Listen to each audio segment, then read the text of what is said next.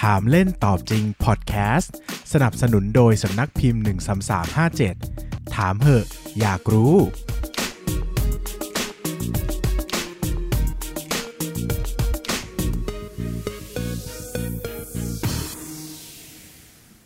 สวัสดีครับ ยินดีต้อนรับเข้าสู่รายการถามเล่นตอบจริงพอดแคสต์รายการที่จะชวนคุณมาตั้งคำถามแบบเล่นๆ แต่หาคำตอบกันอย่างจริงจัง วันนี้นะครับเป็น episode แรกที่เรามาทำงานนะครับพูดคุยกันด้วยเรื่องอะไรที่ใหม่ๆ มากกว่าการลงทุนนะครับผมเนี่ยเป็นคนที่อ่านหนังสือเยอะมากนะครับ แล้วก็ใฝ่ฝันมาตลอดว่าเราจะได้ เราเราจะได้พูดเรื่องอื่นบ้าง ที่เป็นเรื่องที่มันไม่ใช่การลงทุนเพียงอย่างเดียวนะครับ วันนี้ก็ถือโอกาสฤกษ์งามยามดีในการเปิดรายการใหม่นะครับ ซึ่งก่อนที่จะมาเข้าสู่เนื้อหาของวันนี้นะครับ ผมขอพูดเรื่องรายการใหม่สั้น ๆนะครับ รายการใหม่นะครับ ชื่อว่ารายการถามเล่นตอบจริงพอดแคสต์เนี่ยเป็นรายการที่จะพูดเรื่องอะไรก็ได้นะครับ ขอเน้นย้ำว่าพูดเรื่องอะไรก็ได้ ซึ่งในตัวรายการเนี่ยก็จะมีการเล่าภาพของ การแนะนำหนังสือต่างๆ เข้ามาด้วยนะครับ ที่คิดว่าเออมันอยากจะเป็นรายการแนะนำหนังสือแนวทางใหม่ๆนะครับที่จะทำให้เราได้ได้เหมือนอ่านหนังสือใหม่ๆนะครับ แต่ไม่จำเป็นจะต้องมาแบบ เอ้ย เล่มนี้ เล่มนี้นะครับ แต่จะดึงประเด็นดึงเรื่องราวในหนังสือเนี่ยออกมาพูดเลยนะครับ ว่าเฮ้ยอะไรบ้างอะไรที่มันมีความน่าสนใจในหนังสือเล่มนี้นะครับ แล้วก็จะได้พัฒนาแล้วก็นำไป เอาเป็นเหมือนเป็นรายการให้ใครที่สนใจไปไปหาอ่านกันได้นะครับ ซึ่ง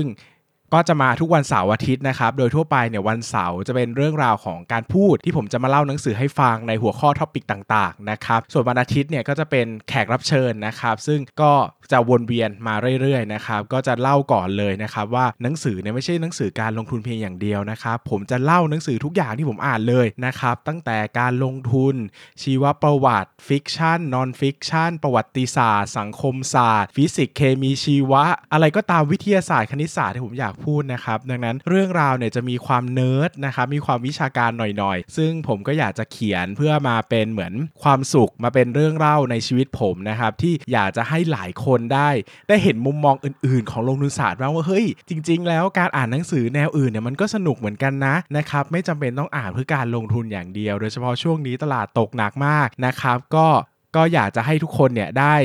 ลองดูนะครับว่าจะสามารถ ทำยังไงได้บ้างนะครับ ซึ่งแน่นอนว่าผมก็จะมีหนังสือใหม่ๆนะครับ มาเล่าให้กันฟังนะครับ วันนี้นะครับวันนี้เป็นหัวข้อที่จะพูดกันในเรื่องของทำไมรัฐบาลชอบพูดว่าเศรษฐกิจดี ทั้งๆทที่หลายครั้งมันก็ไม่ได้ดีนะครับ เออคำถามนี้มันเป็นคำถามที่สุ่มเสี่ยงทางการเมืองเหมือนกันนะครับ เพราะว่าแหม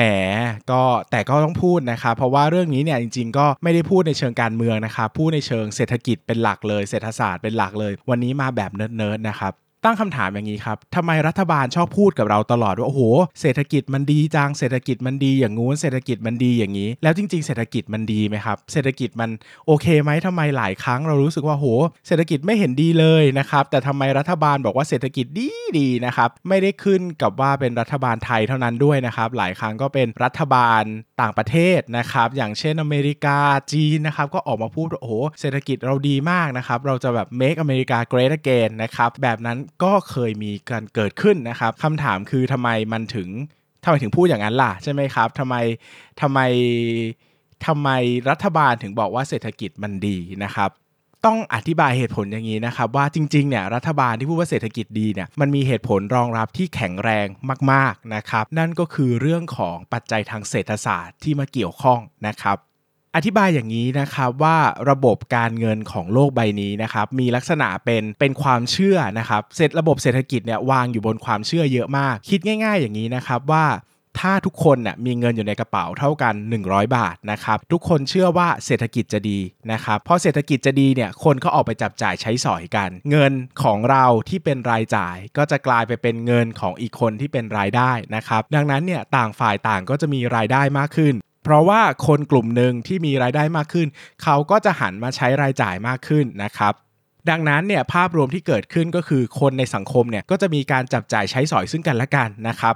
จำสมการนี้เสมอนะครับว่ารายจ่ายของคนหนึ่งย่อมเป็นรายได้ของอีกคนหนึ่งเสมอ ดังนั้นถ้าทุกคนมีความมั่นใจมากๆเนี่ยเราจะสามารถกระตุ้นเศรษฐกิจได้นะครับเศรษฐกิจมันก็จะดีคนเชื่อมั่นออกมาจับจ่ายใช้สอยกัน พอเราหารายได้ดีหาเงินได้เยอะ เราก็ออกมาใช้จ่ายเยอะเศรษฐกิจก็ดีก็เฟื่องฟูไปเรื่อยๆนะครับตรงกันข้ามนะครับถ้าอยู่ในภาวะที่เศรษฐกิจไม่ดีนะครับยกตัวอย่างเช่น คนคิดว่าโอ้โหแบบ ไม่ได้แล้วนะครับ เศรษฐกิจตอนนี้แย่มากไม่อยากใช้จ่ายเลยนะครับ ก็คนก็รัดเข็มขัดนะครับ ใช้จ่ายน้อยลง พอคนใช้จ่ายน้อยลงเนี่ยสิ่งที่เกิดขึ้นนะครับ สิ่งที่เกิดขึ้นก็คือรายได้ของคนอื่นก็น้อยลงไปด้วย อย่าลืมนะครับ รายจ่ายของคนหนึ่งเป็นรายได้ของอีกคนหนึ่งเสมอ ดังนั้นเมื่อรายได้ของ 1 คนน้อยลงนะครับ รายจ่ายของคนหนึ่งก็น้อยลง รายจ่ายของคนหนึ่งน้อยลง รายได้ของอีกคนหนึ่งก็น้อยลง ดังนั้นสิ่งที่เกิดเนี่ยมันจะเกิดเป็นเขาเรียกว่า positive feedback นะครับ ถ้าดีก็จะดีขึ้นไปเรื่อยๆ ถ้าแย่ก็จะแย่ขึ้นไปเรื่อยๆ นะครับ ดังนั้นมองในมุมรัฐบาลนะครับ สิ่งที่รัฐบาลต้องทำเสมอไม่ว่าจะอยู่ในสภาวะเศรษฐกิจแบบใด คือต้องบอกประชาชนว่าเศรษฐกิจมันดีแม้ว่าประชาชนจะไม่เชื่อก็ตาม หรือแม้ว่ามันจะคัดค้านกับตัวเลขทางเศรษฐกิจขนาดไหนก็ตาม ถ้ารัฐบาลบอกเมื่อไหร่ว่าเศรษฐกิจแย่ ความเชื่อมั่นจะพังทลายนะครับ คนจะไม่ใช้เงิน ซึ่งถ้าคนจะไม่ใช้เงินเนี่ยชิบหายนะครับ อันนี้พูดภาษาบ้านๆเลยว่าชิบหายนะครับ เพราะว่าพอคนไม่ใช้เงินแล้วเนี่ยสิ่งที่เกิดขึ้นก็คือกลายสภาพเป็นว่าพอเงินมันไม่ไหลในระบบนะครับ ระบบเศรษฐกิจมันก็ไปต่อไม่ได้ ตรงกันข้ามกับรัฐบาลที่ออกมาบอกว่าเฮ้ยเศรษฐกิจมันดีนะ เศรษฐกิจมันดีนะ ถึงแม้ว่าหลายครั้งเศรษฐกิจมันจะไม่ได้ดีจริงๆอะ่ะแต่มันก็ยังพยุงความเชื่อถือไว้ได้ ถึงแม้ว่ามันจะไม่ได้ดี แต่ความเชื่อถือก็จะไม่ได้แย่นะครับ แต่ถ้ารัฐบาลบอกว่าเออเศรษฐกิจแย่จริงๆวะชิบหายนะครับ ตอนนั้นทุกคนก็จะแบบเฮ้ยไม่ได้แล้วว่ะต้องรัดเข็มขัดต้องหยุดหยุดขยายธุรกิจหยุดขยายกิจการนะครับหยุดการจ้างงานนะครับ สิ่งที่เกิดขึ้นนะครับ ก็จะกลายเป็นว่าทำให้สภาวะเศรษฐกิจเนี่ยย่ำแย่ลงไปด้วยนะครับ สิ่งที่ผมพูดถึงเนี่ยนะครับมันเป็นเรื่องราวที่ไม่ได้พูดแค่ว่าโอ้โห พูดง่ายนี่ใช่ไหมความเชื่อมั่น ความเชื่อมั่นแล้วดูยังไงล่ะ ว่าเชื่อมั่นดีหรือไม่ดีพูดลอยๆ ได้หรือเปล่านะครับคนไทยมีตั้งกี่คน 70 ล้านคนใครเชื่อมั่นไม่เชื่อมั่นดูได้ยังไงนะครับสิ่งหนึ่งที่สำคัญแล้วก็เป็นไอเดียที่สำคัญมากๆนะครับที่นักลงทุนต้องรู้รวมไปถึงประชาชนทั่วไปนะครับที่อยากจะเข้าใจเศรษฐกิจ อยากจะเข้าใจการเมืองมากขึ้นนะครับคือคำว่าดัชนีความเชื่อมั่นผู้บริโภค ดัชนีความเชื่อมั่นผู้บริโภคนะครับหรือที่เรียกว่า consumer confidence index นะครับเรียกย่อๆว่า CCI นะครับ CCI เนี่ยเป็นดัชนีที่ใช้วัดหรือประเมินความรู้สึกของผู้บริโภคเกี่ยวกับ ภาวะการจ้างงานในปัจจุบันและอนาคต รายได้ที่คาดว่าจะได้รับในอนาคต ภาวะเศรษฐกิจในปัจจุบันและอนาคต การประเมินความรู้สึกผู้บริโภคในด้านต่างๆ ซึ่งมีผลกระทบต่อระบบเศรษฐกิจ ความเชื่อมั่นของผู้บริโภคนะครับสามารถบอกแนวโน้มได้ถึงอะไรได้บ้าง การว่างงานครับอัตราเงินเฟ้อหรือเงินเงินเฟ้อหรือเงินฝืดนะครับตลอดจนขนาดรายได้ที่แท้จริงนะครับซึ่งจะเป็นตัวเลขที่รัฐบาลเนี่ยจะนำมาใช้เป็นเครื่องมือในการ ในการกระตุ้นเศรษฐกิจ หรือชะลอความร้อนแรงของเศรษฐกิจนะครับสรุปง่ายๆ เป็นภาษาคนนะครับเมื่อกี้อ่านจาก textbook ให้ฟังนะครับสรุปง่ายๆว่า CCI Consumer Confidence Index หรือว่าดัชนีความเชื่อมั่นผู้บริโภคเนี่ยก็คือความเชื่อมั่นของผู้บริโภคเออ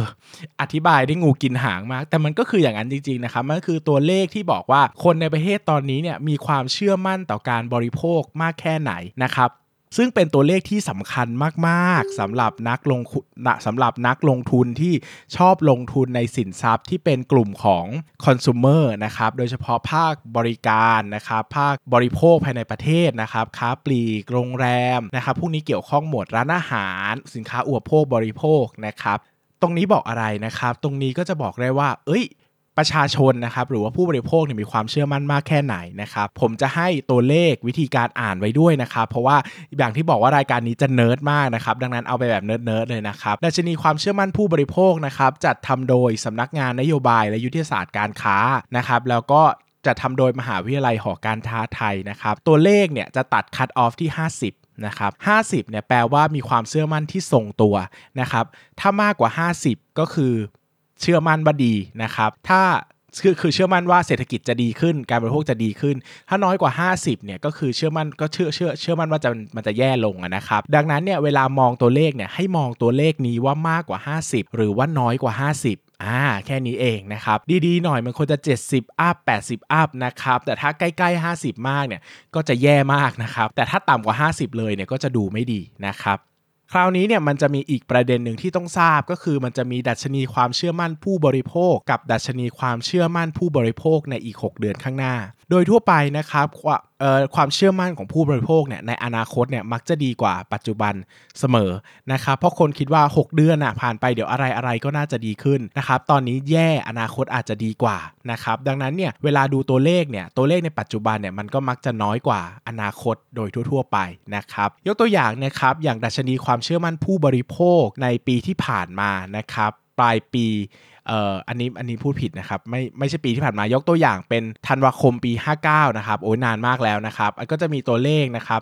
73.7 อย่างเงี้ยนะครับ ก็แปลว่าโอเค ตัวเลขผู้บริโภคดีขึ้นนะครับ เชื่อมั่นว่าเศรษฐกิจจะดีนะครับซึ่งความเชื่อมั่นเนี่ยนะครับมันไม่จำเป็นต้องเป็นความเชื่อมั่นของผู้บริโภคเพียงอย่างเดียว เศรษฐกิจเนี่ยมันเป็นความเชื่อมั่นของอะไรก็ได้นะครับถ้าทำธุรกิจแล้วมีความเชื่อมั่นเนี่ยคนที่มีความเชื่อมั่นเนี่ยก็จะสามารถที่จะมี แนวคิดหรือว่ามีตรกกะที่จะคิดว่าเออเราจะขยายธุรกิจขยายการบริโภคไปหรือเปล่านะครับดังนั้นบัตรดัชนีความเชื่อมั่นเนี่ยจะมีพูดถึงอยู่หลายตัวมาก ๆ ที่ น่าจะต้องรู้นะครับ ตัวแรกที่เราพูดไปแล้วนะครับ แล้วก็ใช้บ่อยที่สุดใช้เยอะที่สุดนะครับ เพราะว่าดัชนีความเชื่อมั่นผู้บริโภคเนี่ย เพราะว่าภาค consumption ของประเทศนะครับ ภาคคอนคอนคอน sumer เนี่ยนะครับคอนซัมชันเนี่ยมันเป็นภาคที่ใหญ่ที่สุดในประเทศไทยณปัจจุบันนี้นะครับ ดังนั้นดัชนีความเชื่อมั่นผู้บริโภคเนี่ยมันจึงเป็นจุดชี้เป็นชี้ตายใหญ่ของประเทศไทยของ GDP เลยว่ามันจะโตหรือไม่โตหรือยังไงบ้างนะครับดัชนีความเชื่อมั่นผู้บริโภคนะครับอย่างที่เล่าไปก็จะมีการทำโดยสำนักงานนโยบายยุทธศาสตร์การค้านะครับแล้วก็มีการทำโดยมหาวิทยาลัยหอการค้าไทยอ่าอันนี้ตัวแรกนะครับ ดัชนีความเชื่อมั่นผู้บริโภค ตัวที่2นะครับที่อยากให้รู้จักกันชื่อว่า ดัชนีคาดการภาวะธุรกิจนะครับอันนี้ทำโดยสำนักงานนโยบายยุทธศาสตร์การค้านะครับก็เป็นองค์กรที่เกี่ยวกับเกี่ยวข้องกับธุรกิจโดยตรงนะครับเขาก็จะออกมาประเมินกันในภาคธุรกิจว่า ตอนนี้ภาคภาวะธุรกิจ เป็นยังไงบ้างนะครับ ดีขึ้นหรือแย่ลงอย่างไรบ้างนะครับ อีกตัวหนึ่งที่อยากให้รู้จักก็คือดัชนีคาดการภาวะธุรกิจส่งออก อันนี้พูดถึงธุรกิจส่งออกโดยตรงนะครับ ภาคเอ็กพอร์ตอย่างเดียวเลยนะครับทำโดยสำนักงานนโยบายธุรกิจการค้าเหมือนกันนะครับ ก็ดูว่าเป็นธุรกิจเฉยๆ ก็จะพูดในประเทศเป็นหลัก หรือว่าธุรกิจส่งออกอันนี้ก็เน้นส่งออกอย่างเดียวนะครับ ต่อไปเป็นดัชนีความเชื่อมั่นทางธุรกิจนะครับ อันนี้ก็จะคล้ายๆกับดัชนีคาดการภาวะธุรกิจ แต่ดัชนีความเชื่อมั่นทางธุรกิจเนี่ยจัดทำโดยทปทนะครับธนาคารแห่งประเทศไทย ซึ่งเรียกได้ว่าเป็นองค์กรที่เป็นอีกองค์กรหนึ่งที่เป็นเสาหลักทางการเงินของประเทศไทยนะครับดังนั้นตัวเลขอันนี้ก็มีความสำคัญมากๆ แล้วก็เป็นที่เขาเรียกว่าอะไรล่ะ เป็นตัวเลขที่หลาย ๆ คนจับตามองนะครับ โดยเฉพาะนักลงทุนเนี่ย ตัวเลขนี้สำคัญมากนะครับ ว่า เอ้ย ธุรกิจจะไปทางไหนยังไงได้บ้างนะครับ มา ต่อไปนะครับ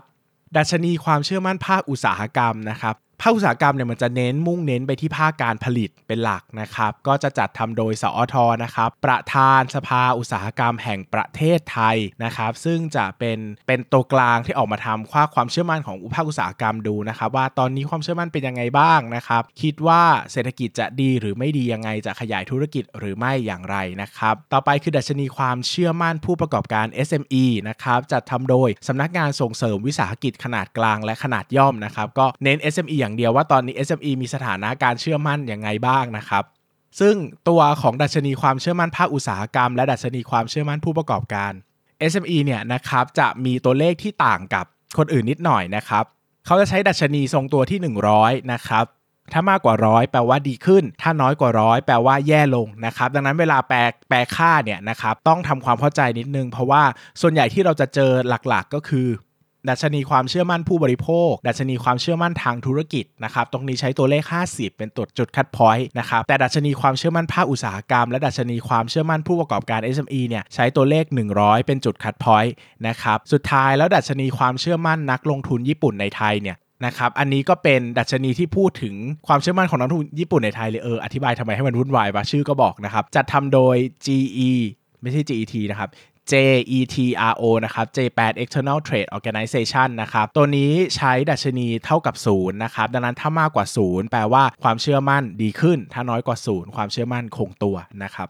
ดังนั้นเนี่ยเราจะเห็นภาพเลยนะครับว่าความเชื่อมั่นของผู้บริโภค หรือความเชื่อมั่นภาคธุรกิจ หรือความเชื่อมั่นใด ๆ ก็ตามในต่อภาวะเศรษฐกิจเนี่ยเป็นเรื่องที่สำคัญมากๆ เพราะว่าอะไรครับ เพราะว่าอย่างที่บอกคือเศรษฐกิจคือความเชื่อ เราออกไปใช้เงินรายจ่ายของเราเป็นรายได้ของอีกคน ดังนั้นเราต้องมีความเชื่อก่อนว่าเศรษฐกิจมันจะดี เพราะถ้าเราคิดว่าเศรษฐกิจมันไม่ดีเนี่ยมันจะทำให้คนไม่ออกไปใช้เงิน พอคนไม่ออกไปใช้เงิน เงินจะหมุนในระบบน้อยลง นะครับพอเงินหมุนในระบบน้อยลง รายได้ของเราก็จะน้อยลง พอรายได้ของเราน้อยลง เราก็จะใช้จ่ายน้อยลง พอเราใช้จ่ายน้อยลง รายได้ของคนอื่นก็จะน้อยลง รายได้คนอื่นน้อยลงก็จะใช้จ่ายน้อยลง ใช้จ่ายน้อยลงก็รายได้ของรายได้ของคนอื่นของคนอื่นก็จะน้อยลงไปเรื่อยๆนะครับดังนั้นเนี่ยสังเกตเลยนะครับให้กลับไปย้อนดูนะครับภาพเศรษฐกิจไม่ว่าจะเป็นผู้บริหารคนไหนนะไม่ต้องเป็นรัฐบาลนี้นะครับเป็นรัฐบาลก่อนหน้ารัฐบาลก่อนหน้าหน้ารัฐบาลก่อนหน้าหน้าหน้านะครับทุกคนต้องออกมาให้ความเชื่อมั่นหมดนะครับเวลายืนต่อหน้าไม้ต้องพูดเสนอว่า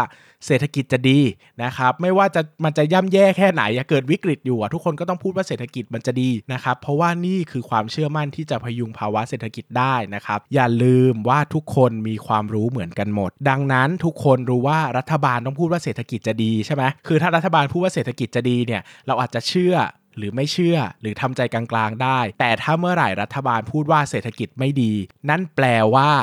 มันจะจุดชนวนความไม่มั่นใจอย่างร้ายแรงขึ้นมาเลยนะครับ เพราะว่ามันจะกลายเป็นว่าอ้าวแบบนี้เศรษฐกิจไม่ดีจริง ๆ เหรอทำไมรัฐบาลถึงพูดว่าเศรษฐกิจไม่ดีนะครับ ดังนั้นเนี่ยเป็นเรื่องสำคัญนะครับ แล้วก็เวลาเวลารัฐบาลต่างๆ ออกมาบอกนะครับ ก็จะโดนด่าค่อนข้างเยอะว่าเอ้ยทำไมถึงแบบทำไมถึง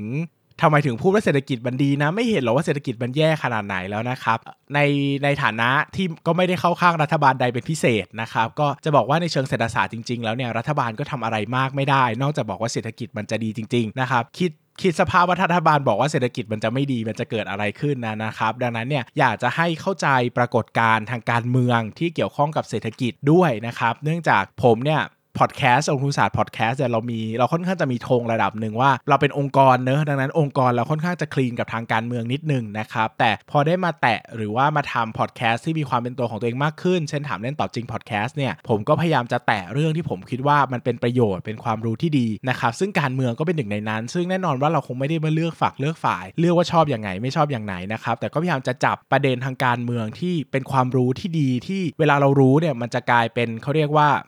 ภาวะนะครับหรือว่าภูมิคุ้มกันที่ดีในการวิเคราะห์ข่าวสาร วิเคราะห์ข้อมูลได้ว่าเอ้ยเรามีตรกกะอะไรบางอย่าง ที่เอาไปจับกับข่าวเอาไปจับกับสถานการณ์ทำให้เราเข้าใจเรื่องราวต่างๆ ได้มากขึ้นนะครับดังนั้นเนี่ยวันนี้ก็คาดว่าจะเป็นประโยชน์ที่ดีอีกอย่างหนึ่งสำหรับคนที่ชอบนะครับไม่ว่าจะเป็นเศรษฐกิจเป็นการเมืองหรือว่าเป็นหนังสือนะครับอย่างที่ผมได้บอกไปแล้วว่า ผมจะเล่าเรื่องหนังสือ เสมอนะครับว่าถ้าคุณชอบเรื่องที่ผมพูดตอนนี้หรือผมเอา reference นี้มาจากไหนนะครับ ก่อนอื่นต้องบอกว่าเอ่อ reference ตรงนี้นะครับ ที่พูดถึงในเนื้อหาวันนี้เป็นหลักนะครับ ผมได้ข้อมูลมาจากสำนักงานนโยบายและยุทธศาสตร์การค้ากระทรวงพาณิชย์นะครับ ที่เป็นคนรวบรวมดัชนี ความเชื่อมั่นต่างๆ ไว้ให้นะครับ ก็ต้องขอบคุณ กระทรวงพาณิชย์มาณโอกาสนี้ด้วยนะครับ แต่ถ้าใครอยากจะเข้าใจเรื่องเศรษฐศาสตร์ที่เกี่ยวกับการเมืองได้ดียิ่งขึ้น อันนี้เป็นเล่ม masterpiece ของประเทศไทยนะครับ เพราะว่าเล่มอื่นผมหาไม่เจอเลยมันน้อยมากที่จะพูดถึงเศรษฐศาสตร์การเมืองแบบชนแบบตรงๆนะครับ ส่วนใหญ่ก็จะไป political ไปเลย หรือไม่ก็จะไปทาง economics ไปเลยนะครับ แต่ political อีโคโนมิกส์นะครับเศรษฐศาสตร์การเมืองที่เราจะได้เห็นกันที่มันเป็นเรื่องราวเป็นปรากฏการณ์ที่เกิดขึ้นจริงๆเนี่ยเราเห็นไม่ค่อยบ่อยนะครับดังนั้นเล่มนี้เป็นอีกเล่มที่ผมอยากจะให้คนที่ชอบเรื่องราวของการเมืองได้อ่านจริงๆนะครับ เพราะว่านอกจากคุณจะได้รับความรู้ด้านการเมืองแล้วนะครับ คุณยังได้รับประโยชน์ในเชิงเศรษฐศาสตร์ด้วย แล้วคุณจะเข้าใจว่านักการเมืองแต่ละคนที่เขาออกมาพูดกันในเรื่องเศรษฐกิจนะครับ เขาพูดอะไรแล้วเขาต้องการอะไรจากคำพูดแต่ละคำนะครับ ก็อันนี้หนังสือชื่อว่า political cartoonomics นะครับโดยชื่อเป็นภาษาไทยชื่อว่าเศรษฐศาสตร์การเมืองนะครับ เขียนโดยผู้เขียน 2 ท่านนะครับ คนแรกชื่อว่าดร เต็มยศปาละเดชพงศ์นะครับ อีกคนชื่อว่าศาสตราจารย์ ดร สหรัฐผ่องศรีนะครับ ซึ่งอาจารย์ 2 ท่านนี้นะครับมีงานอีกเล่มหนึ่งมาแล้วนะครับ ก็คือเอ่อ cartoonomics นะครับเป็นอันนั้นเป็นเล่มเศรษฐศาสตร์อย่างเดียวนะครับ ก็ดีเหมือนกันแต่ส่วนตัวผมชอบเล่มนี้มากกว่า เพราะว่าเรื่องราวของเศรษฐศาสตร์เนี่ยมันมีคนพูดเยอะแล้วนะครับ แต่เรื่องราวของการเมืองเนี่ยมันมีคนพูดน้อยกว่า โดยเฉพาะอย่างยิ่งนะที่ผมชอบมากๆในเล่มนี้ก็คือพูดถึงความเป็นสังคมนิยมที่แฝงอยู่ในรัฐบาลนะครับแล้วก็พูดถึงทุนนิยมที่แฝงอยู่ในภาคเอกชนนะครับหลายคนนะคิดว่าบาง หลายคนน่ะยังคิดว่าโลกใบนี้มีสังคมนิยมสมบูรณ์ หรือว่าทุนนิยมสมบูรณ์นะครับ ซึ่งอันนี้ต้องอธิบายก่อนว่าในปัจจุบันไม่มีนะครับ ไม่มีสังคมนิยมสมบูรณ์ แล้วก็ไม่มีทุนนิยมสมบูรณ์ด้วยนะครับ เพราะว่าเอย่างเรื่องทุนนิยมสมบูรณ์เนี่ยไม่มีชัดๆ เพราะว่ารัฐบาลทุกรัฐบาลเนี่ยมีลักษณะเป็นสังคมนิยมนะนะครับดังนั้นเนี่ยประเทศไหนที่รัฐบาลมีอำนาจมากนะครับขั้วของสังคมนิยมก็จะมีความหนักเป็นพิเศษ ทุนนิยมก็จะน้อยเป็นพิเศษนะครับบางประเทศที่เอกชนนะครับภาคประชาชนเอกชนเนี่ยมีอำนาจมากๆนะครับแบบนี้ก็จะมีความเป็นทุนนิยมมากนะครับรัฐบาล รัฐรัฐบาลเนี่ยมีหน้าที่อะไรบ้างในความเป็นสังคมนิยมนะครับก็จะไม่สปอยละกันเพราะว่าเดี๋ยวจะเล่าหมดนะใครสนใจก็ไปอ่านได้นะครับว่ารัฐบาลที่แท้จริงอะ่ะ นะครับควรจะทำหน้าที่อะไรบ้าง สิ่งหนึ่งที่อยากจะให้ทราบแล้วก็เป็นความรู้กันเลยก็คือ สิ่งใดที่รัฐบาล สิ่งใดที่ประชาชนทำแล้วผิดกฎหมาย สิ่งนั้นรัฐบาลก็ควรจะทำแล้วผิดกฎหมายด้วยนะครับถ้าอะไรที่รัฐบาลทำแล้วถูกกฎหมาย แต่ประชาชนทำแล้วผิดกฎหมายเนี่ยแบบนี้เนี่ยมีความเป็นสังคมนิยมที่อาจจะมากเกินไปนะครับดังนั้นเนี่ยก็อาจจะต้อง ให้ไปอ่านเพิ่มเติมนะครับ หรือว่าครั้งหน้าๆนะครับ ถามเล่นตอบจริงอาจจะนำประเด็นนี้กลับมาคุยกันอีกครั้งว่าอะไรบ้างในเชิงทฤษฎีที่รัฐบาลควรจะทำและอะไรบ้างในเชิงทฤษฎีที่รัฐบาลไม่ควรจะทำนะครับ เน้นย้ำอีกทีว่าใครชอบหนังสือเกี่ยวกับด้านเศรษฐศาสตร์ที่เกี่ยวข้องกับการเมืองอันนี้ masterpiece มากๆ เพราะว่าน่าจะมีอยู่แค่ไม่กี่เล่มในประเทศไทยนะครับ ชื่อว่า political cartoonomics นะครับเศรษฐศาสตร์การเมืองฉบับการ์ตูน ซึ่งมันก็มีแต่ฉบับการ์ตูนนะเพราะว่ามันมันไม่ได้มีฉบับปกตินะครับผู้เขียนก็คือ ดรเต็มยศปาลเดชพงศ์กับศาสตราจารย์ ดรสหรัฐผ่องศรีนะครับสนใจก็ไปหาซื้อกันได้เล่มละ 200กว่าบาท เล่มนี้ผมว่าคุ้มนะครับผมคิดว่าเป็นอีกเล่มหนึ่งที่ผมชอบมากๆเลย แล้วก็อาจจะไม่ค่อยมีใครพูดถึงบ่อย แต่ผมมาขึ้นหิ่งในดวงใจเนาะเพราะว่าเป็นคนชอบการเมืองแล้วก็เศรษฐศาสตร์ด้วยนะครับอ่าสำหรับวันนี้ก็จบเพียงเท่านี้นะครับก็เหตุผลหลักๆ ที่รัฐบาลต้องบอกว่าเศรษฐกิจมันดีตลอดถึงแม้ว่าเศรษฐกิจมันจะไม่ดีคืออะไรหลายคนก็คงจะได้ทราบไปแล้วได้หนังสือกลับไปอ่านหนึ่งเล่มด้วยนะครับครั้งหน้าถามเล่นตอบจริงจะ